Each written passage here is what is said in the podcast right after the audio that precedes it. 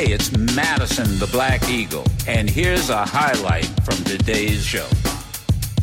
Joe Madison, why did you call the book radioactive? Well, because the the um, This new air cooler is 98.7% cheaper but 10x more effective. If you're tired of hot and stuffy rooms or high AC, the the, the platform Ben Hooks for six years as the political director of that organization. Joe Madison has been hosting a radio talk show for over 40 years. He's known by his listeners as the Black Eagle and can be heard daily on Sirius XM radio.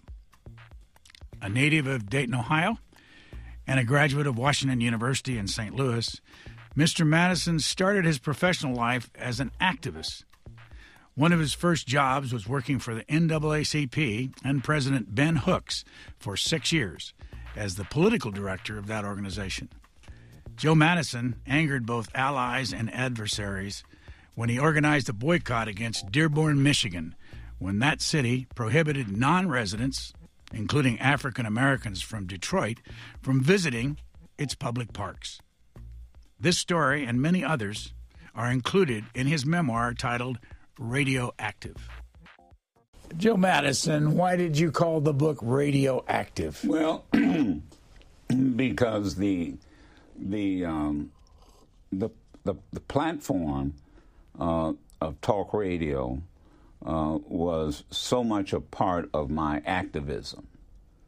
why people are choosing this $99 drone over established drone brands. There's a tiny US drone company that made a ground Uh, so I would use uh, my my talk radio platform uh, to uh, augment my activism, and so that's why in in the book uh, there are different um, different things I was involved in, like freeing slaves in South Sudan, taking on the.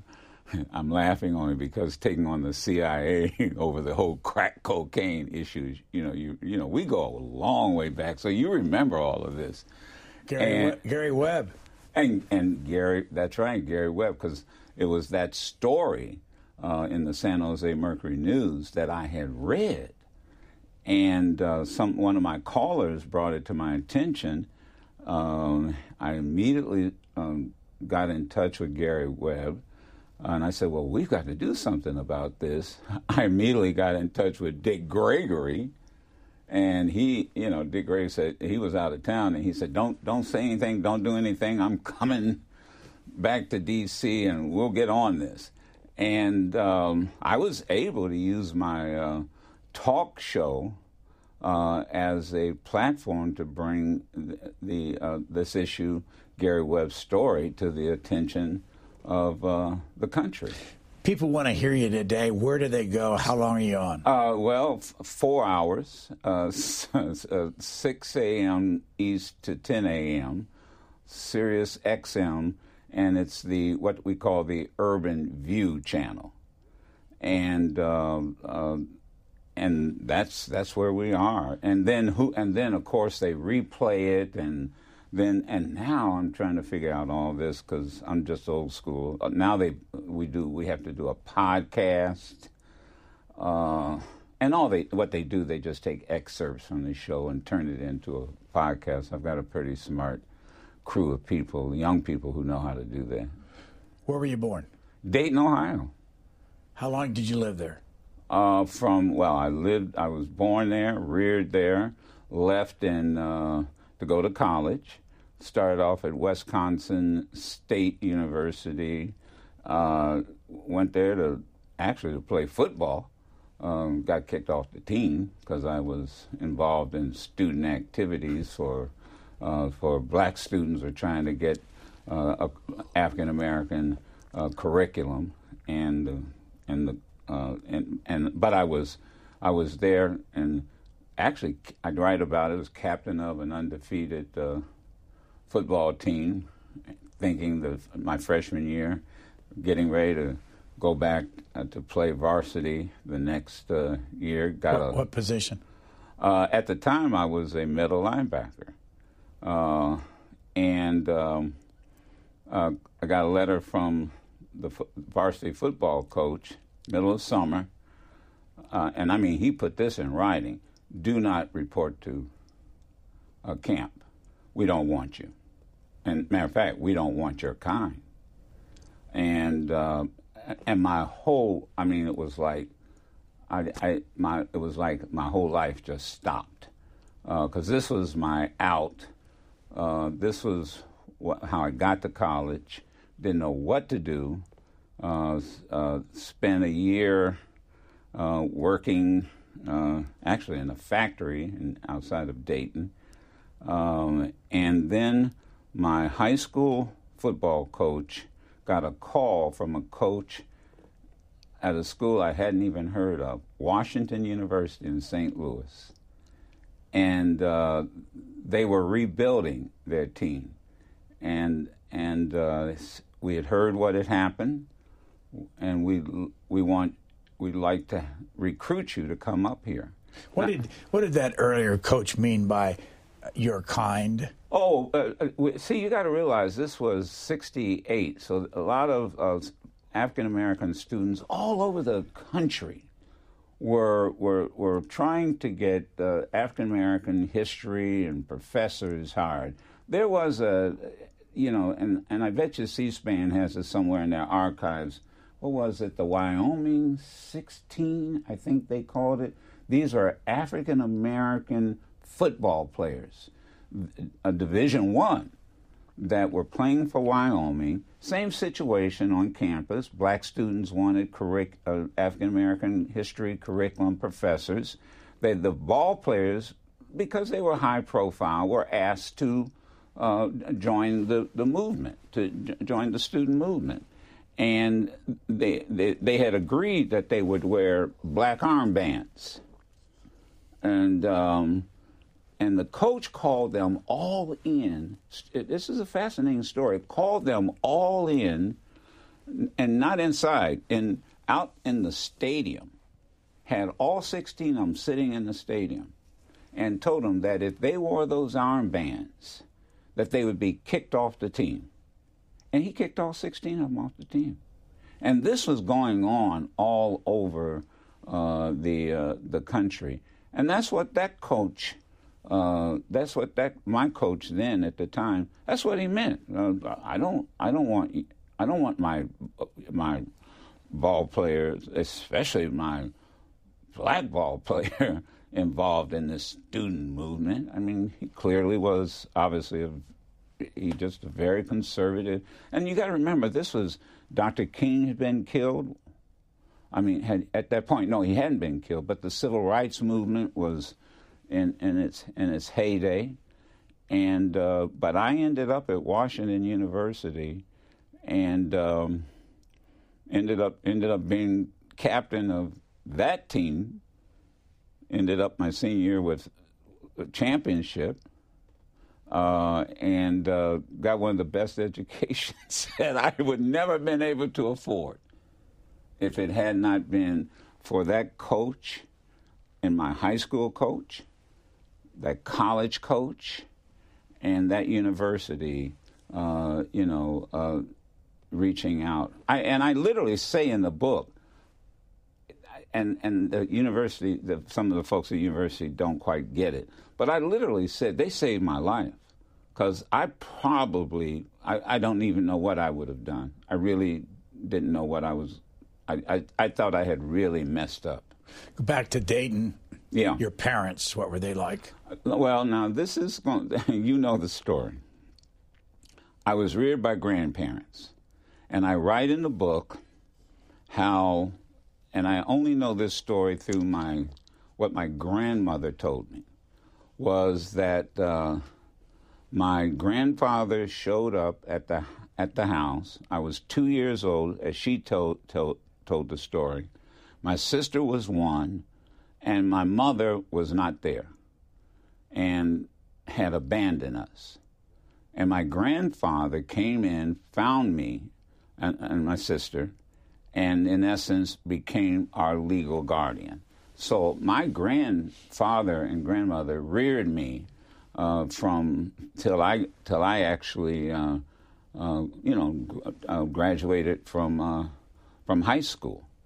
Um, as the uh, now I wasn't estranged from my mother. I mean, she would show up every now and you know then I'd go live with her, and of all places, Indianapolis, Indiana, and and my father Felix Madison uh, he lived in Flint, Michigan, and he worked in the Buick plant, uh, foundry in the Buick plant. And uh, I'd go up to Flint some summers and and stay with him. Um, but but the the grandparents were in essence the people who reared me, uh, and I bring and then of course as you know, uh, our good friend Professor Skip Gates uh, came to me and said we want to do your family tree for our PBS se- uh, segment, and finding your roots. And I said, sure. And it it just kept. It took so long, Brian. I mean, it was like, because he used to hide from me when he'd see me in the in the train station when we were commuting when we were going back and forth to New York, and because he knew I would ask him, when, when are we going to get this done? And so finally, I get this call from uh, Skip. It was a Saturday morning. He said, uh, "Joe, we're we're finally finished. It's been five years, I know, but we're finally finished. But uh, I have to uh, I have to ask. I've got good news and bad news." And I said, "Okay. I, uh, what's the uh, the good news? Was we're finished. The bad news is." your Felix Madison is not your biological father. And, uh, you know, I hesitated. I said, What? Now, again, this is just, what, a couple of years ago. I mean, I'm in the middle of writing the book. I'm writing the book. We're about ready to close it out. He's not your biological father. I said, What are you talking about? He said, No, he's not. Well, how do you know that? Well, not only isn't he your biological father, but you've got two half brothers. One of them lives in Los Angeles, where my wife and I are. She's from Los Angeles. Found out he lived uh, not too far from where my wife lived, and um, and so this was around. This is t- 2000 after. I said, "Is he still alive?" No, he he uh, he has passed away is the half brother. Yeah, the half brother is there. And what about the other half brother? Well, the other half brother, Brian, uh, grew up with you in Dayton, Ohio. You guys went. He said. You, uh, I found this out later. Uh, he he is the middle brother. I'm the oldest. The L.A. brother is the youngest. And you guys, we found out we went to the same elementary school, we went to the same high school. We had the same running buddies in Dayton. He knew of me because I played ball. You know, I had a little rep. And he said, "Oh yeah, we we we knew Joe Madison." Da da da. Never knew we we were related. Um, and and so it it it it, it, wasn't. You know, I'm going, wow. So I, I mean, so, uh, so uh, they brought us together. PBS brought us together, brought the three brothers to, together for the first time just a, a few years ago, and uh, it, it, and again it was like, man, it's like he was the younger brother was happy because he thought he was the only son, and the uh, middle kid, uh, the middle brother, um, he was really thrilled because he, he wanted brothers and it was, it was during the taping. We ended up spending more time talking about the guys we ran in the street with than we talked about the father. Uh, they, uh, the younger brother, uh, Kip, is from Los Angeles. He knew the father. I never knew him. I never, and there's a photograph of him in the book. And uh, uh, uh, and and the middle brother, he knew him. He knew him, but didn't know he was his father. Didn't know he was his father. Where did you decide or learn to be an activist? That well, obviously when I got when I was at uh, at Wisconsin State. Right I mean, then, that was oh, it. Oh, that that because because again, uh, you know, the, the, you, you got caught up in it. I mean, because uh, there are only a hundred plus African Americans on campus, so you, you you got caught up in it, and um, uh, and so you know, I just that's where it really it really started. Um, then, while I was a freshman, soft, you know, I went. I had to go back to Wisconsin to get my grades up to transfer to Washington U.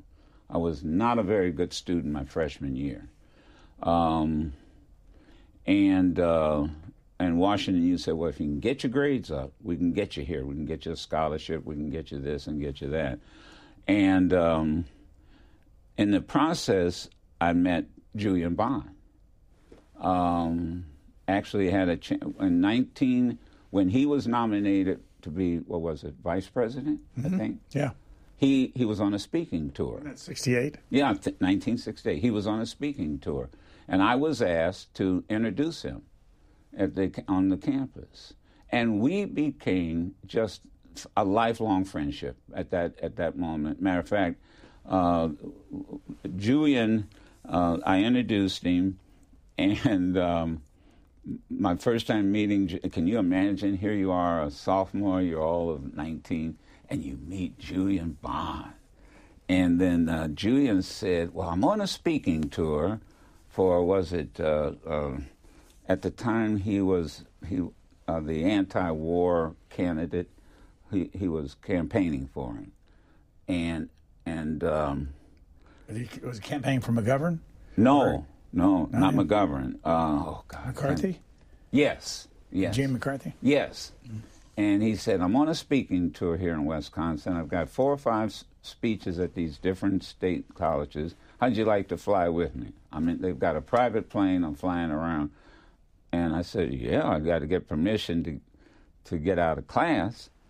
I would have gone anyway, but uh, but uh, they gave me permission to go, and he and I spent two three days. Uh, my one experience with Julian Bond was after he gave a speech at at, at the school.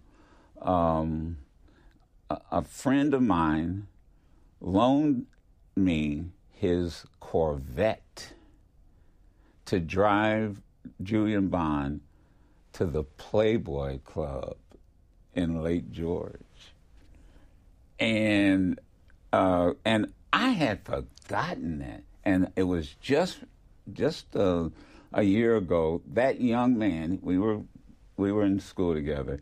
He said, "You know, I loaned you my Corvette to drive Julian up to the Playboy Club." I said, "No, I don't remember that." And he sent me a photograph of the Corvette. And then, and then there, and then there was Claude Brown, there was the, the, the book, Man Child in the Promised Land. He came to campus and uh, he stayed in my dormitory room with me. And we stayed up all night talking, all night long. Um, and and so that's how it. And then of course King was assassinated, and and then I, you know, so so then it just and then that's that's wh- that's where it really started. What do black people say to one another when there are no white people around? I, I don't know. I'd like to ask white people what they say to each other when there are no black folk around. I mean, that's, you know, no one has ever asked me that question. I, I you know, what do we say? I mean, it's a, such an open ended question. What do we say? We talk about our families, our funerals. I mean, if, if, you, if you put a a parenthesis around it. What when we're talking about civil rights, uh, when we're talking about uh, how crazy. I mean, this day and age, I'll be honest with you, and and it's and and black folk aren't even worried about whether white folks are around now. Uh, that, I mean, I can tell you from my show, they think the, they think these these uh, Trumpers and and MAGA folks they're crazy. They think they're crazy. Um, they and, and I got to tell you, I don't care. And I know people who in all walks of life, Brian. I know folks who have no D's behind their names, and I know doctors and PhDs, people I, in all walks of life. I've interviewed the President of the United States. I know members of Congress. And I can tell you without fear of contradiction that no matter who they are, whenever there's a conversation, the, the phrase that comes up is some white folks, and this is not generalizing, they're crazy. They're going crazy. What the hell is wrong with them? What, what's going on? And, and that's what, what they say. But, it's, it's, but once again, that's in the open. That's in, in, in the uh, open. There is no, uh, there's really no fear like it was when we were coming up. There's no fear. People speak their minds. But, you know, I think in large part because we have shows like the one I do. You know, I, I, I mean, I'm, I've got about six million listeners, and they pick up that phone and they will, they don't care who's listening. In the history of media, yeah, where do you fit for black audiences? How important is your radio show, and how many were there before you started your radio show, where you had a, a black host? Yeah, let me tell you. Um, I was there was always when when talk radio first started, uh, or there's always been talk radio, but as the format we know now, uh, there were always one black host one black host.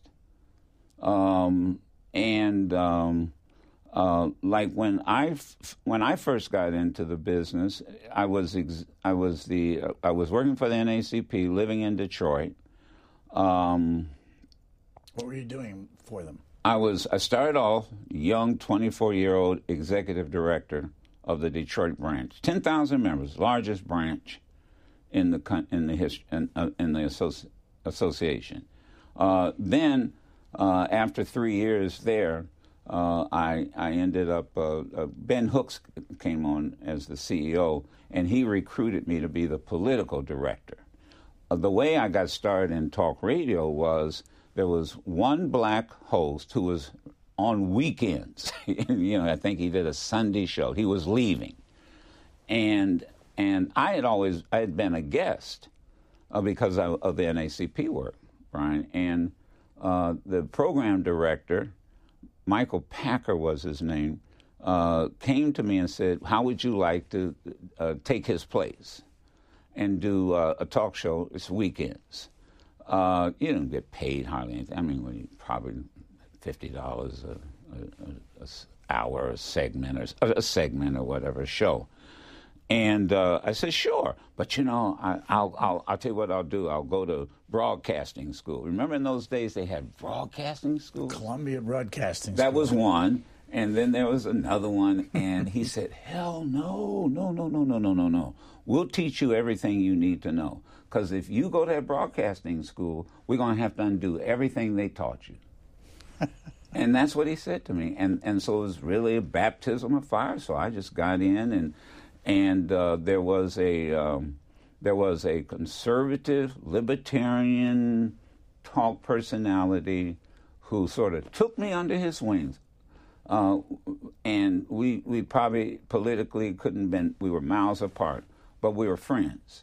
And he taught me what was known as formatics. This is how you do. This is how you go in and out. This is how you. Um, and then there was Larry King, who I would usually go on his show because of my activism. And uh, Larry King taught me a lesson I live to, the, I, I, I, practice to this day, and you do it too. Um, he always says, he always said, the best question, the next, the best question is always based on the last answer. And I always, because I would go in like a lot of people have a prepared list. He said, no, it's based on the last answer. And that's how I got in it. So then, so I did that for 10 years. Uh, at WX, it started out the famous WXYZ. Detroit. Detroit. Remember that was the station sure. of super Soupy Sales. WJR is another one. Oh yeah, that was WJR. they were they they they didn't have a single black person. Um, can, again, can you imagine having a station, a talk station in Detroit, not having one single? And maybe they had a weekend person. Maybe I don't remember. and then it became WXYT. I finally got my first full time uh, break, my gig, at WWDB FM in Philadelphia, Philadelphia, yeah. because um, they're only black who, and he and I became very good friends. He was leaving, and uh, and so they recruited me to come to Philadelphia, um, to and I did midnights to five thirty in the morning,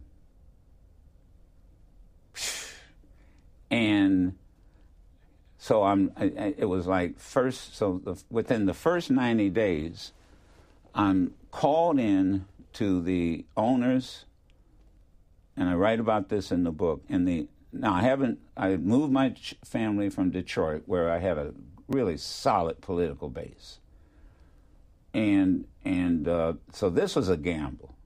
Kids out of school, wife had to change her job, and I get called into the general manager's and owner's office and told, "Well, you are."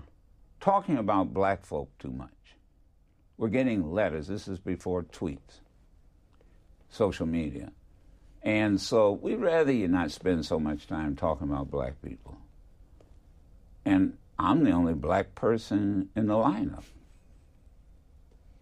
And now I'm still very mu- I'm still very much an activist because I, you know, I, I we haven't talked about in Detroit with Dearborn and Rosa Parks and all that. So these folks knew who knew who I was. They knew me, and I was just pissed. So I decided, okay, you know, screw y'all, and I arranged an interview with my good friend Ron Brown, who was uh, at that time running to be the first African American chairman of the DNC. And I had known him from his days with the Urban League. We were young activists together.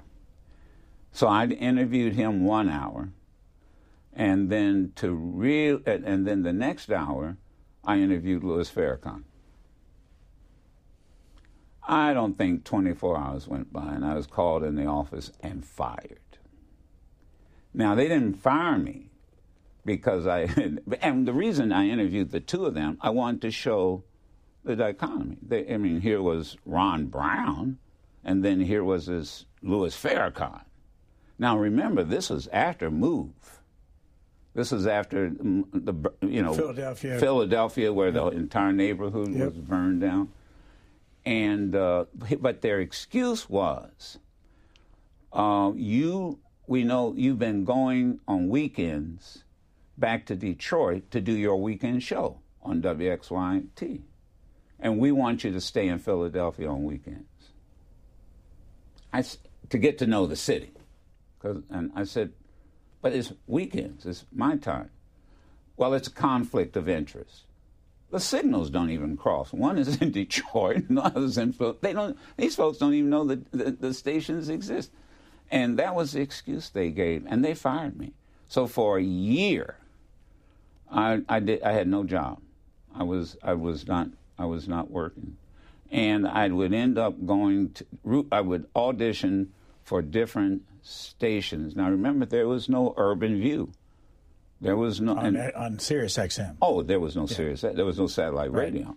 So I'm going pretty much to conservative, right wing stations, and usually uh, it was because they were looking for a black. But it always, it, you know, and so I'd be in Cincinnati, and I'd go there, and and that it worked out because I did a Geraldo Rivera had a show on ABC. It was a talk show, and I was invited to uh, be on his show to talk about talk radio, and um, it got into a discussion about WABC. WABC didn't have a single black person. This is New York now on their airways in their lineup. And in the audience was the program director for WWRC, Ken Milgren.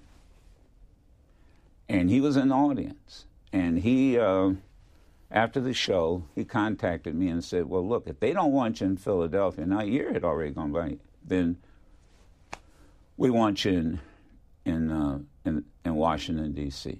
And would you be willing to move to Washington D.C.?" So, and do I uproot my family? Do I take another chance at this? So for a, a, about a year or more, I commuted every day from Philadelphia to Washington, D.C. Car or train? All of the above. Car, train, and bus. Car, train, plane, and bus. All of the above. Because I had two young kids. So I'd, I'd go up, do my shift in Washington, drive back, catch a train back, so that I would be home for my kids in the evening, baseball practice, whatever, uh, you know, um, and then up in the morning, get in the car, drive to uh, Washington Was to do my bef- show. before or after the fly jock, Tom oh, Joyner? Oh, this was during all that time. Tom Joyner was the was the iconic. Tom Joyner was our hero. You know. Well, just for a second, tell the time Tom Joyner. Well, the Tom Joyner side, he was the fly jock where he literally flew. He, he was based in Chicago. That's where he started. Had a, a, a show in Dallas. Dallas, yeah. And every day, he would after his show, he would get on an American Airlines flight and fly to Dallas to do his Dallas show in the afternoon. in the afternoon. And and uh, and you know it's interesting. I guess after he after he this, had stopped doing that, American Airlines gave him the his seat. And, uh, you know that he, he did. But can you imagine the mileage? No. Or or how he did it? No. You know, but he was yeah he was Tom Joyner and he everybody. I mean, Tom. Tom is a, a very, very close friend. Not doing well, I understand, but he, you know, the fly job, uh, and so I, I, you know, I, you know, but you did what you, you, you had to do, and God, man, it was. Now that I look back on it, it was just, I and I was, I to this day, I'll be honest with you, if I saw the program director, and the owner of of of D, WD they they've since sold the station. I mean, I don't even know if they're still in radio. I, I'd have a hard time forgiving them. I mean, I they just The ones in Philadelphia. the Philadelphia. Yeah. That was, you know, that was such a an absurd. And but then, I I I when I before I went to Washington at WRC, good people, you know, but I was there for a long time, as you know. I think that's how we met and, Yes. and, and got involved with you guys and C-SPAN. And but I told the, the the man general manager again they had one black person, Bev Smith, just a brilliant uh, broadcaster, one of the few African American women. was that the same Bev Smith who went in the restaurant business? No, oh no, no, no, no. This was a Bev Smith was a was out of Pittsburgh. I remember Bernie McCain. And well, Bernie McCain was the person I replaced in Philadelphia. Bernie McCain was commuting from Baltimore to do the midnight to 5:30 in Philadelphia. Well, he got tired of that, went to and left and went to Radio One. I replaced Bernie McCain, and uh, then of course Bernie McCain and I ended up working together for Kathy Hughes in Radio One. But I told the folks uh, uh, and here in Washington now, if you're recruiting me to come to WRC, uh, I'm not going to come and replace Bev Smith. You got more than one white guy. So don't get in. I'm not buying into this. I'm going to be the replacement for for for her, and I think that caught them by surprise. Let's go to that your personal life. Married twice. Yes, First wife, Don, Donella, Donella Crawford. Yeah. How long and, were you married to her? Uh, we were married about oh, I don't know four or five uh, years. How many children from her? One daughter, uh, Shauna, who is, by the way, uh, I was with her just just recently. She's a broadcaster. You Matt- talk about her a lot in your book. Oh yeah, Shauna. Shauna. When I started doing talk radio, uh, uh, Shauna used to screen my uh, callers. Shauna, when she was 12 years old, her mother, her mother Donnell was a, a Northwestern graduate from um, uh, the journalism Medill school. school? Yeah, and, uh, and just, uh, but we dated through most of high school and and that type of thing. And uh, Shauna uh, was Shauna is a magnificent broadcaster. I mean, she she obviously she she's she she got her smarts from her mother, but not me. Where, but where is she? Shauna? Yeah, where does she broadcast? Uh, uh, she oh she's at the uh, at the um oh, Voice of America. Voice of America, excuse me, just had a, a brain lock. But she's at Voice of America, and she does uh, for English speaking uh, countries. Go back to when she. How could she screen the calls at age because twelve? she's smart. She was she's smart.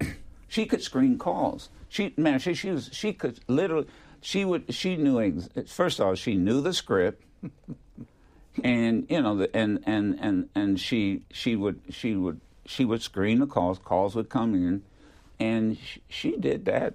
Gee, almost the whole time I was at WXY the T. She's just smart. She just had her mother's intelligence, and you know Second marriage. was and is now forty. What are we? Forty-five years. 45. Sharon Sherry. Sharon Sharon Moore. You, you call her Sherry. Sherry, Yeah, she's my executive producer. How does that work? I mean, My exec being my executive yeah, I producer. mean, you know, husband and wife working together sometimes. Well, first of all, that and here's how it works. Um, one, she was doing it anyway, because we because eh, you know we were just we're we're the kind of uh, couple we're all we we know a lot of the same people. We talk politics. She reads. She watches C-SPAN. She watches the news. Uh, she she was former flight attendant. She also uh, trained flight attendants. She was in management at United. She, I think she, she retired from United Airlines, uh, and um, and but then um, but then she she just she just was doing the job anyway. I had to I had to get special permission from Sirius XM. Can I hire her to be the executive producer? And Sirius XM said, "Oh, definitely, no pro- no problem uh, with that at all." So she is, in essence, she she manages. We have a, a, another young producer, uh, uh, Sam Nassau, who's uh, uh, was at the, the local NBC station here. We hired him, brilliant young man, uh, and uh, and so she, he, the two of them work closely together. We have an engineer, uh, uh, Daryl Green Jr., who I've been with him over probably, I guess it's been over 12 years because he was my engineer, my Sit- technician. Sitting here, you're Right. you're a mild mannered, easy to talk to person. That when you're on your show from oh, time God, to time, we, we let it loose. now. But tell me why. Be, it's you know, um, I don't know why. It, uh, uh, yes, I do. um, it's I, I learned something, and I'm not name dropping, but you know, live, growing up in Detroit, I got a lot, know a lot of entertainers and who listened to the show, um, and Who are some of the biggest? Oh, Aretha Franklin would listen every day. Rosa Parks would listen every day. Uh, uh, the Four Tops, Smokey Robinson. I mean, you know, uh, Lem Barney. I mean, you know, uh, uh, Dave Bing, who became mayor. I mean, these were, you know, my my my running buddies. These were guys and, and folks we would we just would talk because we were we we all were sort of in the entertainment business. Okay, before we go on, what was Aretha Franklin like? Oh, Aretha Franklin was a committed civil rights activist who was very supportive, but I knew her father before I knew her. Reverend C.L. Franklin, because he was the iconic civil rights pastor. Before there was a Jesse Jackson, uh, uh, Al Sharpton, there was C.L. Franklin. And when they, I they did a documentary when he oh was there. yeah, yeah, they've done several. But when I first came to Detroit, and I became the executive director of the NAACP, man, he called me into his office and and sat me down and said, "Young man, let me tell you about these people." and he, I'm serious. That was, and let me tell you, this person you can't trust. That person you can't trust. This person's okay, and oh, it was like you know that was the baptism of fire. What about Rosa Parks? Rosa Parks, I met Rosa Parks, uh, John going to John Conyers' office for for some issue. I walk in the door, and she's the receptionist. And I look over and I said, "That's Rosa Parks," and she listened to the show, Mr. Madison, because she always said Mr. Madison. I, I listened to your show. I really like you, and da da da. Very quiet. We never got in any long conversation.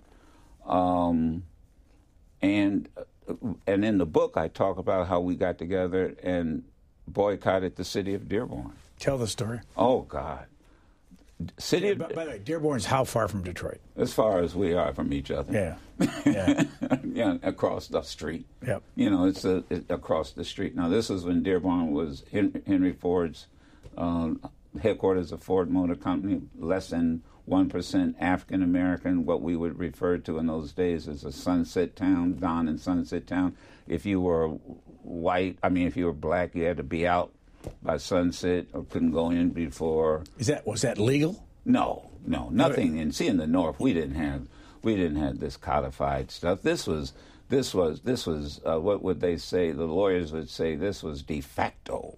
Well, you just had to leave because you'd be in trouble there. Oh, or- you would be stopped by police. What are you doing here? You know, you're black. What are you doing in town? What's what's and you'd be pulled over. And this was the history of Dearborn. Did this happen to you personally? No, it never happened to me. Didn't spend. I never went to Dearborn for anything except to go to their shopping mall. They had this huge regional shopping mall, and black folks flowed into that shopping mall, Brian. And so what happened was, a a black family went across the street to the city park, and apparently took was in a uh, like a lunch. I mean a picnic area, picnic shelter a family from Dearborn, a white family from Dearborn, told them they couldn't use it because they weren't residents of Dearborn. Now, how did they know that? Because they were black. And in essence, so they th- that white family went to the city council, went to the mayor, got an ordinance passed that said if you are not a resident of Dearborn, you could not use their city parks. Well, it got into the newspapers and I walk in. So I'm going. I, I'm I'm going to John Conyers' office. There was a a, a, a friend, Art Featherstone, who was an aide to John Conyers, and he was a rabble rouser, and he was from Missis Sunflower, Mississippi, and he said, Madison, we got to do something about this. And Rosa Parks sitting there very quietly listening. We got to do something. We can't let this stand. Um, oh, what do you want to do? Let's, we got to boycott Dearborn. Oh, okay. So you know, I'm thinking, okay, well, let's let's do it. And then and then Mrs. Parks said, "I'll help you." Oh, Rosa Parks. Well, fine. Let's go for it. And and so we or it was just the two of us, uh, three of us, our our Featherstone, Rosa Parks, myself. And so we decided to announce that we're going to boycott all businesses in the city of Dearborn. If we can't play in your parks, we're not going to pay in your stores. So we arranged to announce the boycott on Thanksgiving Day because it's a slow news day. And um, it next day it's in the newspapers. There was a spontaneous response, and folks and remember now, the next day was shopping. This is like what do they call it? Uh, Black forget- Friday. Black Friday. and folks just, okay, fine, we're not going. Henry Ford picked up the phone and called. This is Henry Ford two.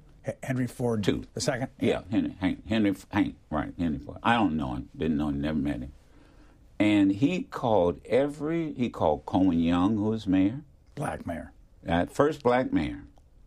And he called, every, and, and they started, and he must have called every black, older black leader he knew. Now, I'm, once again, I'm in my 20s, I'm,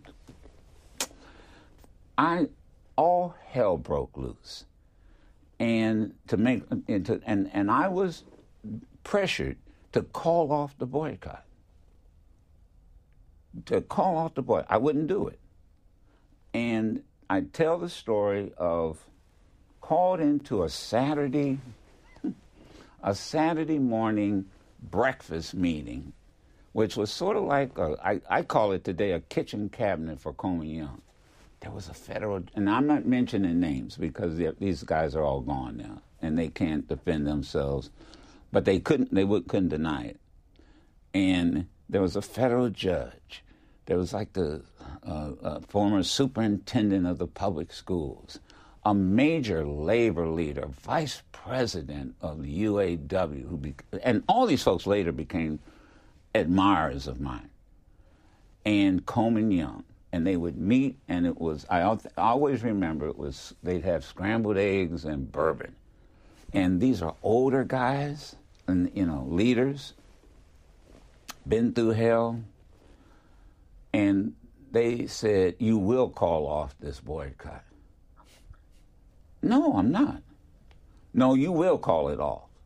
Uh, you got Henry Ford calling all of us, and and uh, and and and then Coleman Young said, um, "You didn't get my permission to call a boycott." And I said, uh, "Mr. Mayor, with all due respect, I don't need your permission to call a boycott. And he looked me and I, he said, Young man, you need my permission to fart in this city. Whoa, okay. I'm that's I mean, that's how it got to the point, man. I was called into that uh, and and to this day I will always be thankful. They called Ben Hooks. He was CEO of the NAACP. So we had another meeting. And I can see it today. It was at this church, Hartford Avenue Baptist Church. The pre- and it was the church of the local president.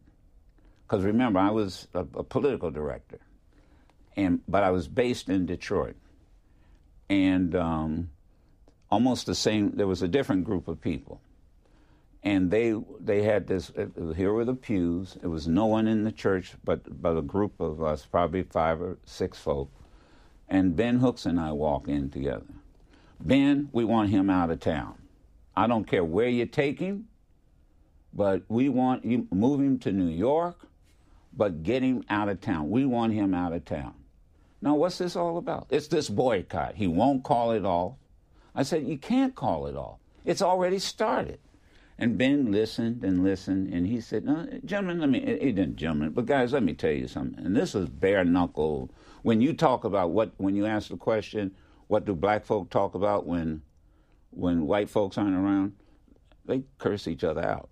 Uh, you know, they, they, but they, and he, and he said, "Now let me, let me, let me say something to you guys." Um, I've been in boycotts and with King and all and, and, and the likes uh, and I know I know one thing that successful boycotts are either well organized or they're spontaneous. I know this wasn't well organized because y'all didn't help him. This was spontaneous, and I'm not taking him anywhere. Joe, come on. We're leaving. And we got up, walked out. How much did Rosa Parks know how important she was to the civil rights issue? I don't know. I, I'm, I'm look. I mean, how did she carry herself? She, oh, oh, Rosa Parks carried herself with grace. She was quiet, um, very supportive. You know, in the book, uh, when I decided to run for president of the Detroit NAACP, well, that was a big mistake and I made Rose, and I had Rosa Parks as my vice president. We were on the, she she agreed to be the vice president, and we and it was major campaign. Uh, they defeated us. They defeated us. Uh, but to give you an example, all the older men, oh, Rosa Parks is too old to be vice president of the uh, NAACP in Detroit. Oh, she's too old. You know, she's frail. Well, she was, please, Rosa Parks was a whirlwind, but very quiet, very quiet. And they, they, they went to her. You should, you should get off the ticket. You shouldn't run with him. And uh, she refused to do it. She refused to do it. She refused to do it, Brian.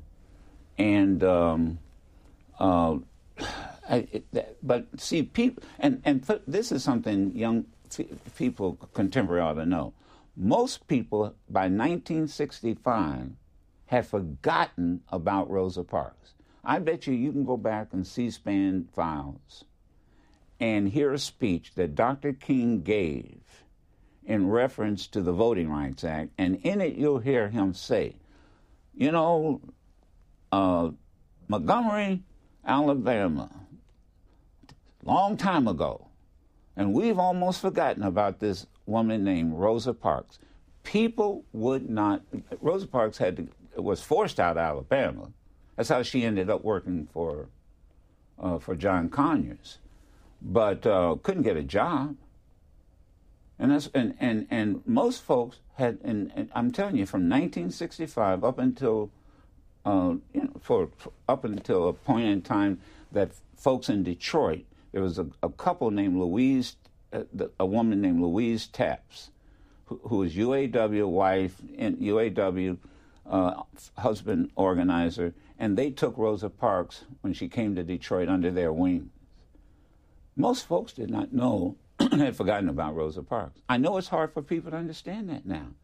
But most folks, I'm telling you, by 1965, and I really didn't realize it until, again, being in Detroit, this baptism of fire that I was going through as a young man. And these older folks would pull me aside and say, Joe, we didn't talk about Rosa Parks. We had forgotten about Rosa Parks. And then Louise Tappes resurrected Rosa Parks. Louise Tappes died and then Elaine Steele uh, took over where Louise Tappes and and and and they resurrected Rosa Parks. Did the Dearborn boycott work? Oh, did it work? Yes, the because it was spontaneous. Oh man, the matter of fact, it like the, the Fairlane Manor was the shopping mall, and they they that's what that's what really pissed. Look, if it didn't work, Henry Ford wouldn't have picked up the phone. That's when I knew it worked. And and what was his position? Oh, stop it! This is my town.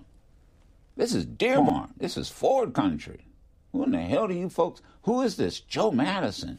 You what? I mean, who is he? That's why they they they he called you know the folk and and Coleman Young's position was I'm trying like trying to build the Renaissance Center, which was Ford at the time. We got these businesses, the UAW. I even had the UAW go after me.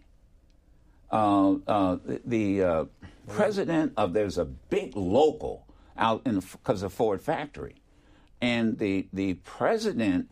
I, I, was called into a meeting with him and some labor leaders, and uh, you know how dare this is uh, this is UAW. I forget the, the uh, one or something and uh, you know this is and you didn't get our permission you know so my members are supposed to not boy, boycott this city where they work. That's right. We can i don't even want them buying gas and i want them right you know they, all they could do is cross the street and they're back in detroit. And he was a young white guy who eventually became the president of the uaw his last name was king but he was president of a predominantly black uaw local hmm. and had the audacity to tell me, well, you know, this is, the, you know, you just don't know what you're doing. I said, well, the day that you turn black and, and get thrown out of a park, you can talk to me that way. No, I'm not calling off the boycott. Let's go back to radio for a moment. Okay. What works? How do you keep an audience? You have to sell advertising. There must be a trick. and you have to sell subscriptions Yeah. on Sirius XM. Yes. Yeah.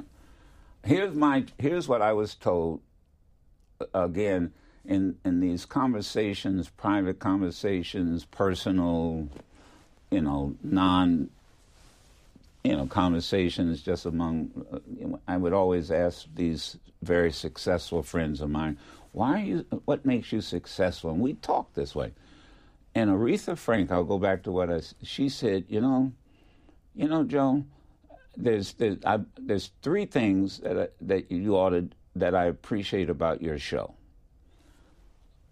One, you're original. Nobody does what you do. Two, you're authentic. I know it's you.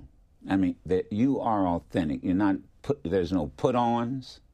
When you're angry, you're angry. Uh, when you laugh, it's a it's a belly, it's a laugh. When you're sad, we feel you. And then she said, the other thing is you're daring. And I've always remembered that.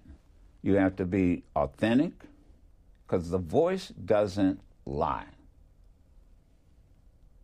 You have to be original. I don't want to be like anybody else. I don't want to be like uh, uh, the fly jock. There's only one fly jock. I don't want to be like uh, anybody. I have to be, a, and that's what Aretha used to say. Look, look, Joe. When you hear me, you know it's Aretha, and she would say that. You know it's me. I don't sound like Gladys. I don't sound like uh, Diana Ross. I'm Aretha.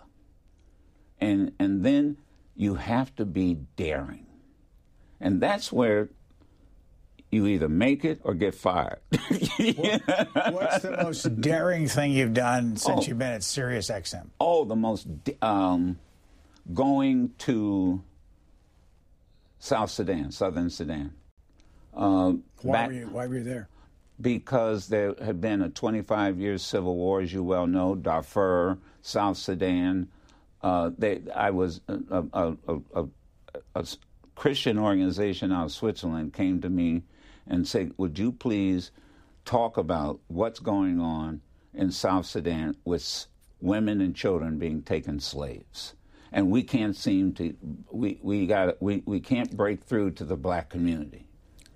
And if you're willing, we'll take you to South Sudan so you can see for yourself.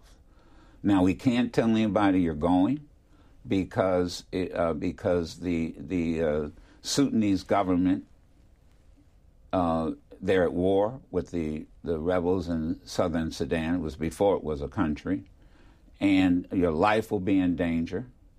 Uh, we got to be very clandestine about this you can you can talk about it when you come back, but we cannot tell folks you're going.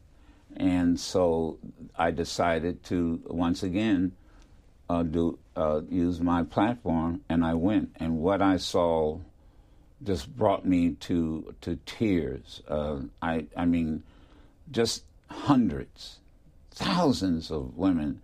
Uh, I, I was telling someone, uh, and and I went back like six times, and my wife went with me. Sherry went with me. Did you go live out of there?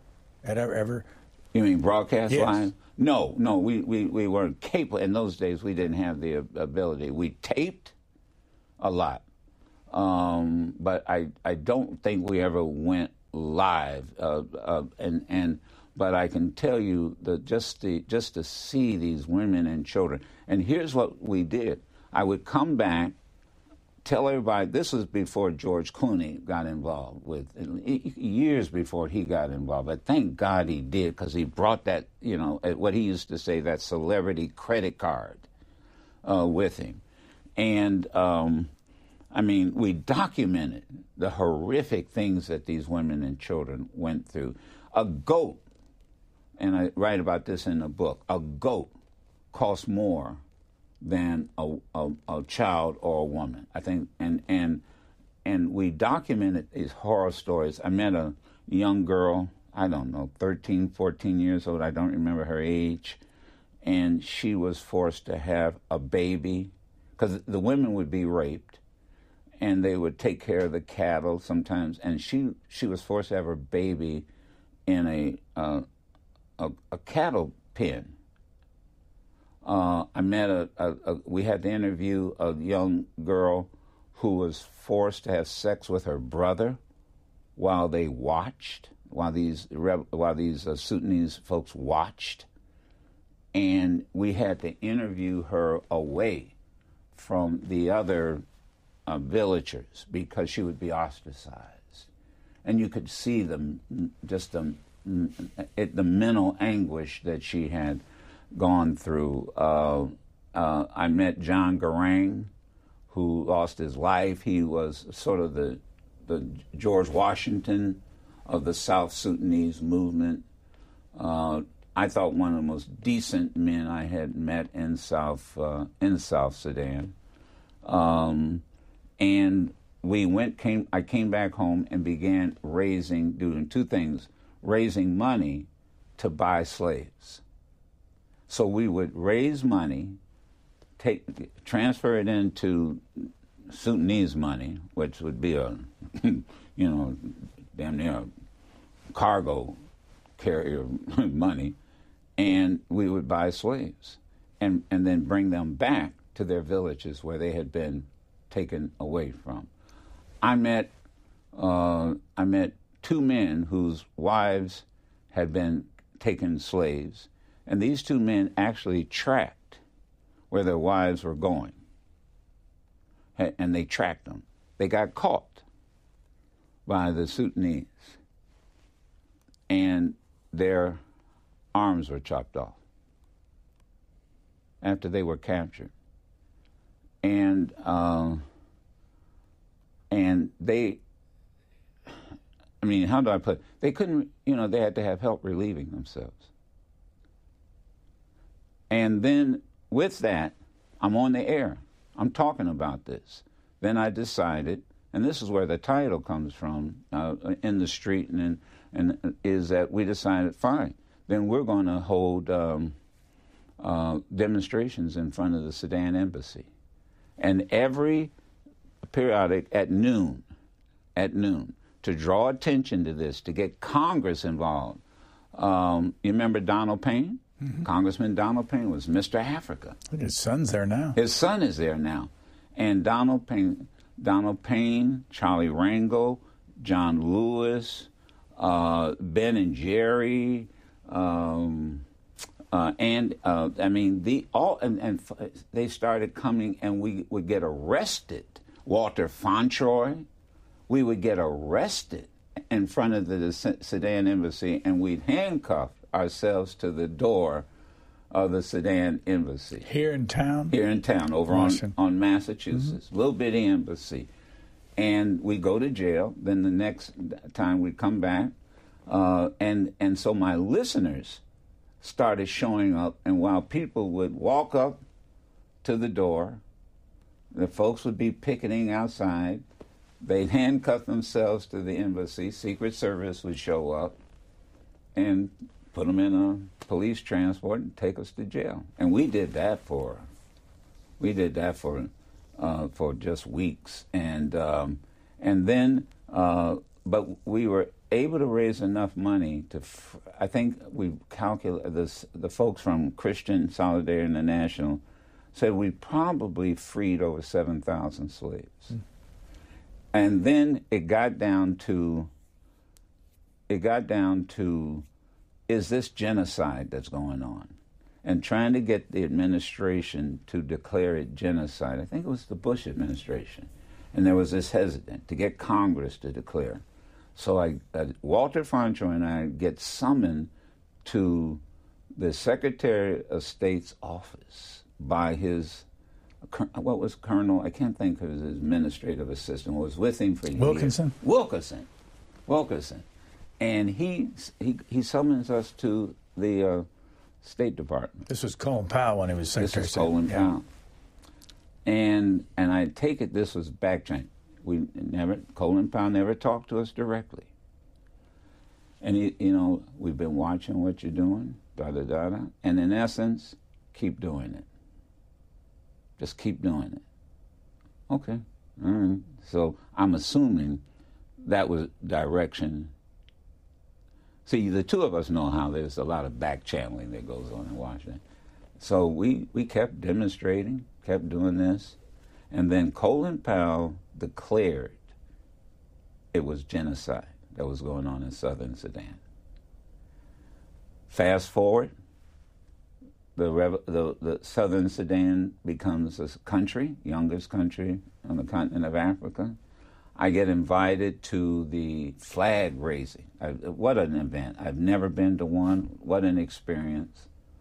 Here's all the here's you know all the world leaders, this new country, all this promise, and and and and so we're at this event, and and I and I'm recording different people to bring back to the show.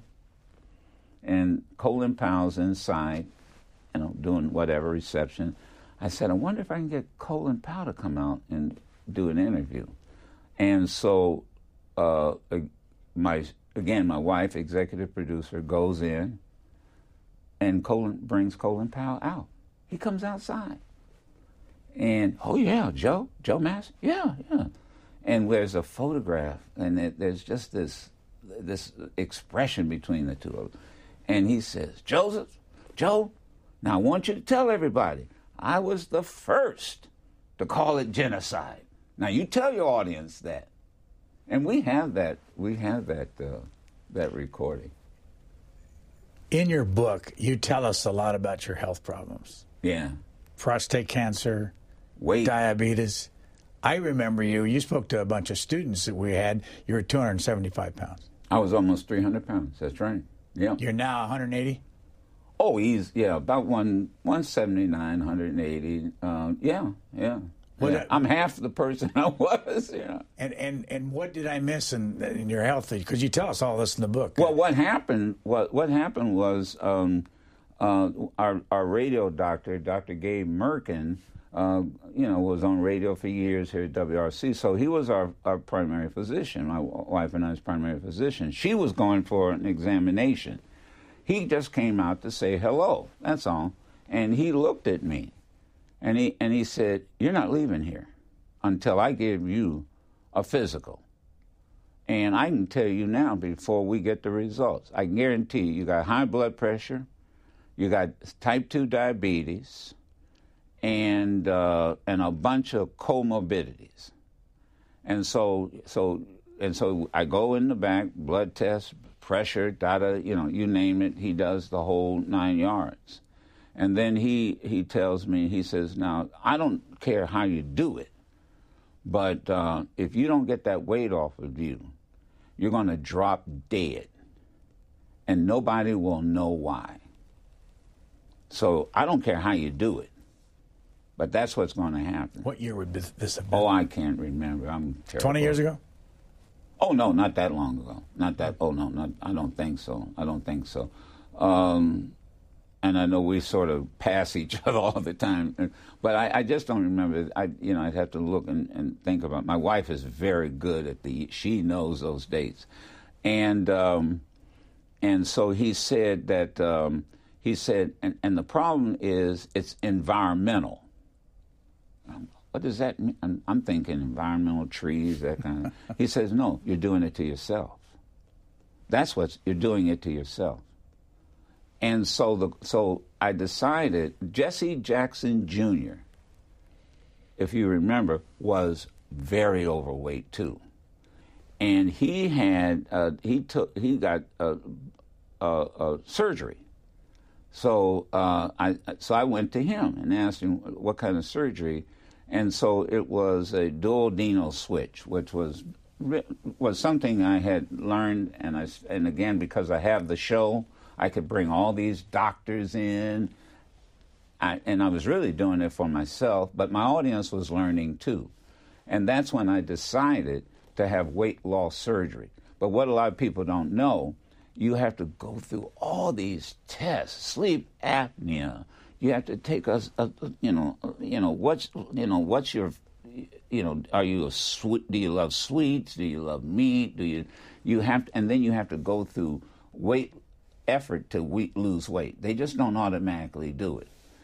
And uh, but and here was the other issue. And again, I used the show. Insurance companies wouldn't pay for my procedure. This is not lap band. Oh no, because lap band, I, I I knew that that wasn't going to work. No, this because they had all these different.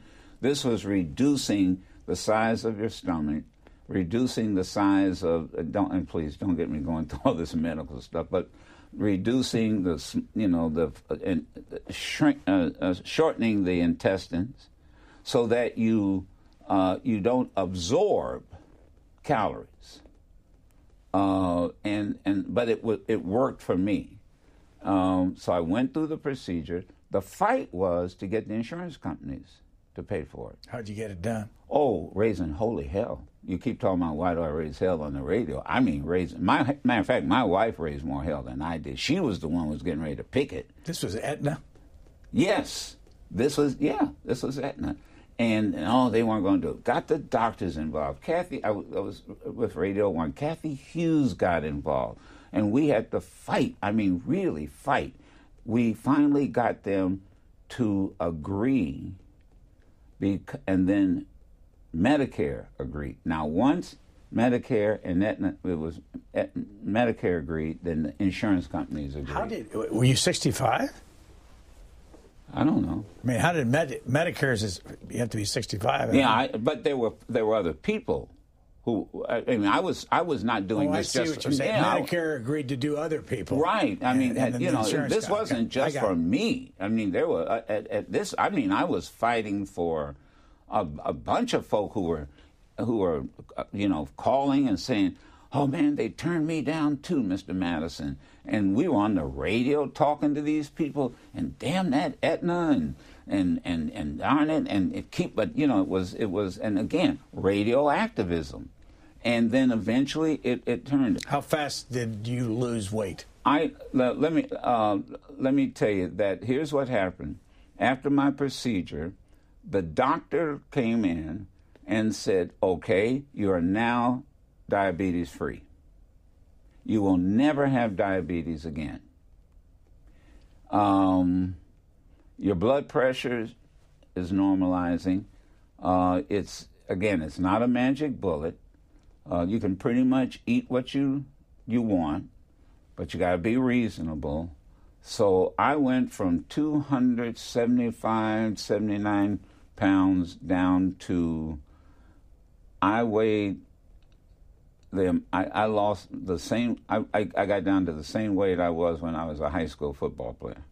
I was I was I have a photograph, and then Ebony magazine uh, did a, uh, a a feature because the editor of Ebony went through weight loss procedure. Uh, uh, uh, oh, and I know Jesse Jackson's uh, sister went through a weight loss. Jesse Jackson Jr. Jr. Uh, and Jesse Jackson's daughter, but his sister went through. She was having serious problems, and, and with with weight too. But they did a, a and and that thing, and Muhammad Ali's daughter. And there's a an Ebony magazine article about all of us and this whole what was the best procedure for African Americans and da da da da da that type of thing. Um, and uh, I have this photograph that the Ebony photographer took, where, and Dick Gregory taught me this.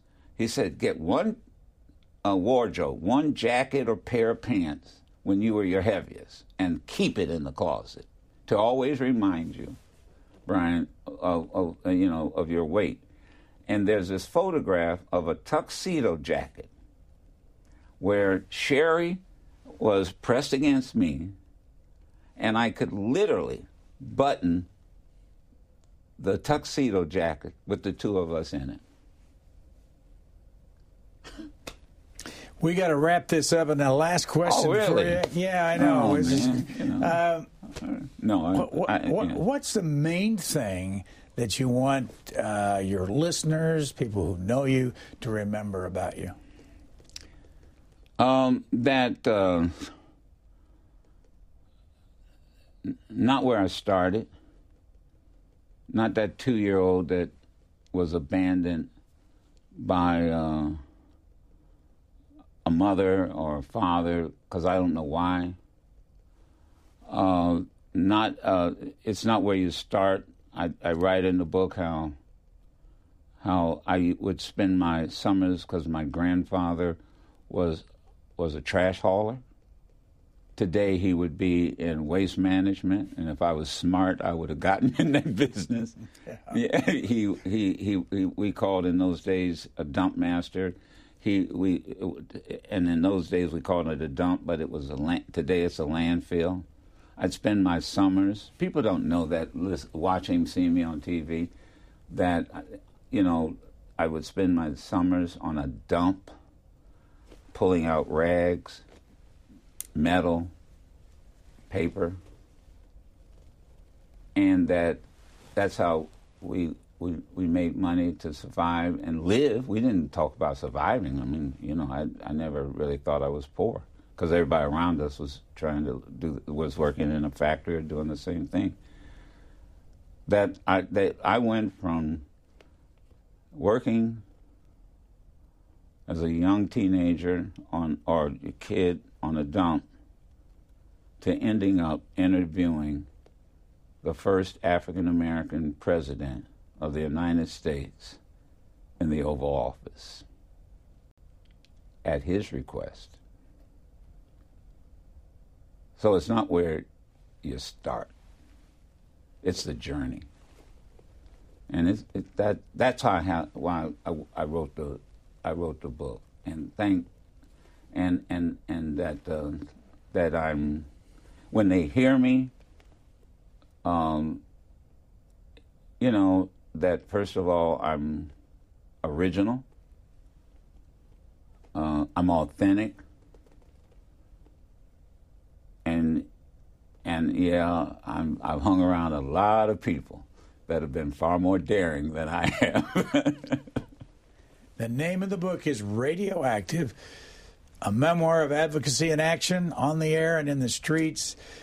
Joe Madison can be found on Sirius XM Radio channel 126, uh, Urban View channel. It's Urban View. Yeah. Thank you, Joe Madison. No, man, we have been friends, for, you know, for so. I, this is the two Midwesterners. I always we always laugh yeah. about that, but you, have been. I, I can, I, and I say this close, sincerely in closing. I consider you, since I consider you an original, uh, and and and and look what you've done with C-SPAN. It, it, nobody's ever. How dare you put C-SPAN together? Joe, and, thanks. And I'm, you're authentic. It's not about me, it's about you. Thank you so no, much. Thank you, man. Thank you. Love you much. Yeah. You can listen to yours truly, Madison the Black Eagle, live every Monday through Friday on Sirius XM Urban View Channel 126 or anytime on the Sirius XM app.